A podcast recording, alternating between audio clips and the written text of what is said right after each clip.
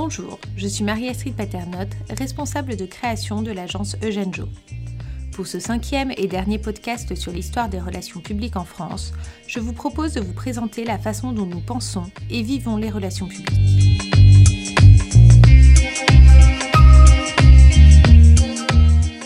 Relations publiques QES ou relations publiques ICS Le débat est réputé clos depuis 2010.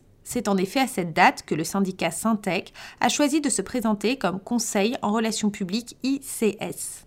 Le syndicat professionnel des relations publiques justifiait ce changement d'appellation par la nécessité de remédier à une erreur de traduction et de gagner en cohérence. L'agence Genjo a choisi de ne pas adopter cette modification orthographique qui trahit à la fois la langue française et l'esprit des relations publiques. Eugène Jo promeut une vision sur mesure et individualisée de l'accompagnement proposé aux entreprises. Nous concevons les relations publiques non pas de façon globalisée, mais de façon personnalisée.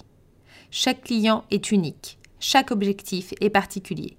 Les programmes et opérations que nous mettons en place, les contenus que nous élaborons sont adaptés aux exigences et aux besoins propres à chaque entreprise. Si nous pensons la gestion de projet au cas par cas, c'est toujours au service de la performance et de la notoriété de nos clients. Afin de concilier efficacité et accompagnement sur mesure, Eugène Jo a choisi de placer l'exigence, l'éthique et la confiance au cœur, voire à la base de l'ensemble de son travail. Forte d'une équipe composée d'experts, l'agence est en mesure d'apporter des conseils qualifiés et de proposer un accompagnement où rigueur, professionnalisme et bienveillance se rencontrent pour atteindre les objectifs fixés.